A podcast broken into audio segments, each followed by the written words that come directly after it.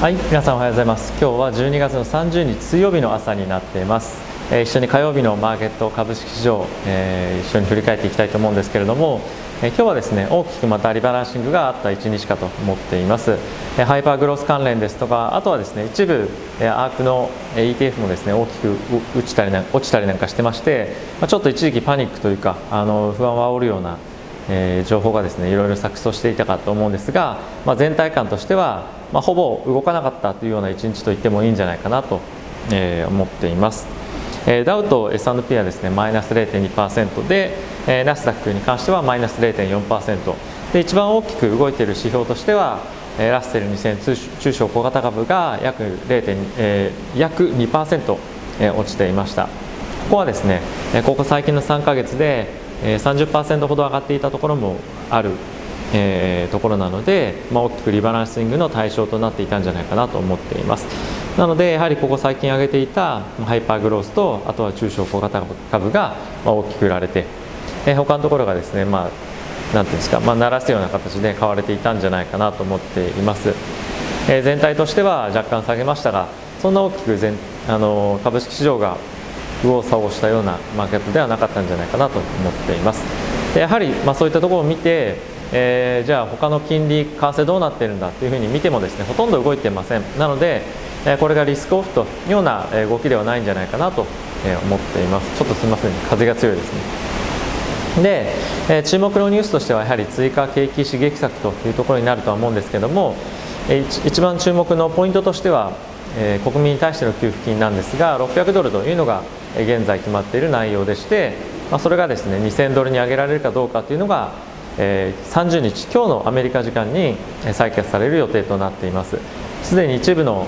人からですね反対されていて通るかどうかっていうのは少し微妙かなとは思っているんですがすでにこの600ドルの給付金が出るということで一部の例えばゴールドマン・サックスの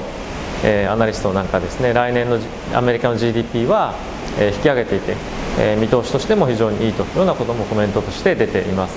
なので、まあ、2000ドルに、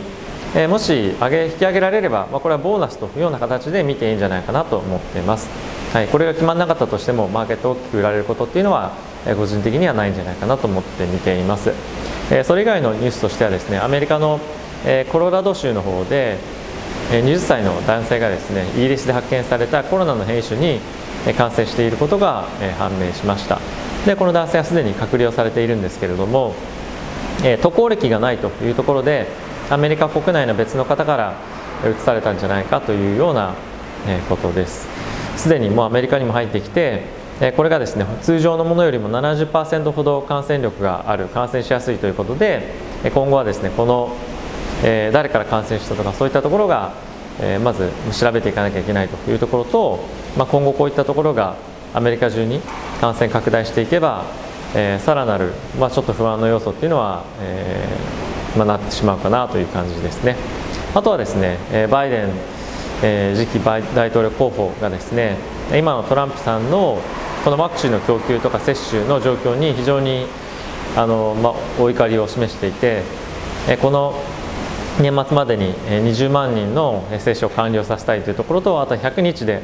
1億人の、接種したいというところで計画としてあるにもかかわらず全く進んでないっていうので、え、起こっていました、えー、昨日の動画でもお伝えしたんですけども、えー、夏以降ぐらいに、まあ、マーケットかなりいい感じで実体経済を伴った回復っていうのが出るんじゃないかというふうに、えー、以前は期待されていたと思うんですけれども、まあ、ここの計画というか予想っていうのは、えー、少し達成できずに、えー、ずるずると悪い状況っていうのが実体経済では続くんじゃないかなと個人的には思っています。でそれに引きずられるようにしてアメリカの株式市場も引きずられるかどうかっていうのはそのタイミングでの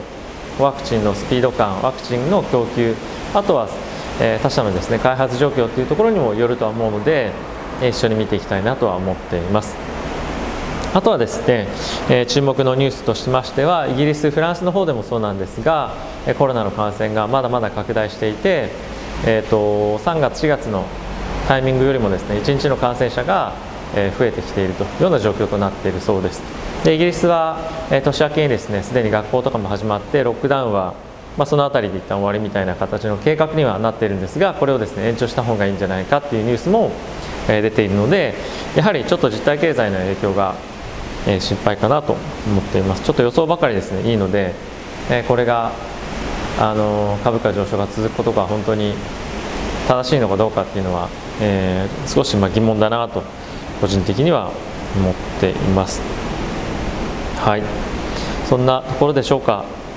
えー、ニュースいろいろですね。まだまだ出てくるとは思いますけれどもまずは一旦は今日の追加景気刺激策の内容そして、えー、年明けのですね1月5日のジョージア州の、え上院の選挙というのが、えー、一つ大きな焦点になってくるかなと思っています、え、ジョージア州の選挙に関してはえ民主党共和党勝ったそれぞれのシナリオというのがあると思うんですが今ですね民主党の方が有利な、えー、まあ、出口調査っていうのが出てるというようなことでもしそうなった場合には短期的に言うと追加景気刺激策の、まあ、大幅な、えー、なんていうんですか拡大というか規模拡大が近い将来見込まれるんじゃないかなと思っているので、まあ、プラスの要因としてはあるとで一番心配されているのは増税ですよね企業に対しての。でここなんですけども、まあ、バイデンさんも、まあ、変な言い方ですけどそんなにまあ短絡的な考えしてないと思うので増税の機会タイミングっていうのもですね2022年ぐらいというふうに言われてるんですが、えー、まあ、そもそも可決するかどうかっていうのもありますし、えー、できるとじゃあやりますよってなったとしたとしても、えー、2022年よりももっと後ろに、えー、タイミングをずらしてですね景気の回復っていうのをもっと刺激するような政策っていうのも同時に打ち出していくんじゃないかなと思っていますなので、えー、今回民主党が勝ってもですねマーケット大きく下がるということは、まあ、僕はないんじゃないかなと思ってますし、えー、落ちたとしてもおそらく短期的に、えー、短期的な動きになると思ってますなのでいい買い場になると思ってますし、まあ、通常であれば僕のシナリオ通りであればマーケットをググッと伸びていくように、えー、まあ、動いていくんじゃないかなと思っています。はい。すみませんちょっと外で。今日は風が本当に強くて少し騒がしいような感じになってしまいましたが、えー、連日またまだまだマーケットをお伝えしていきたいと思いますので、えー、引き続き動画よろしくお願いします。ということでまた次回の動画でお会いしましょう。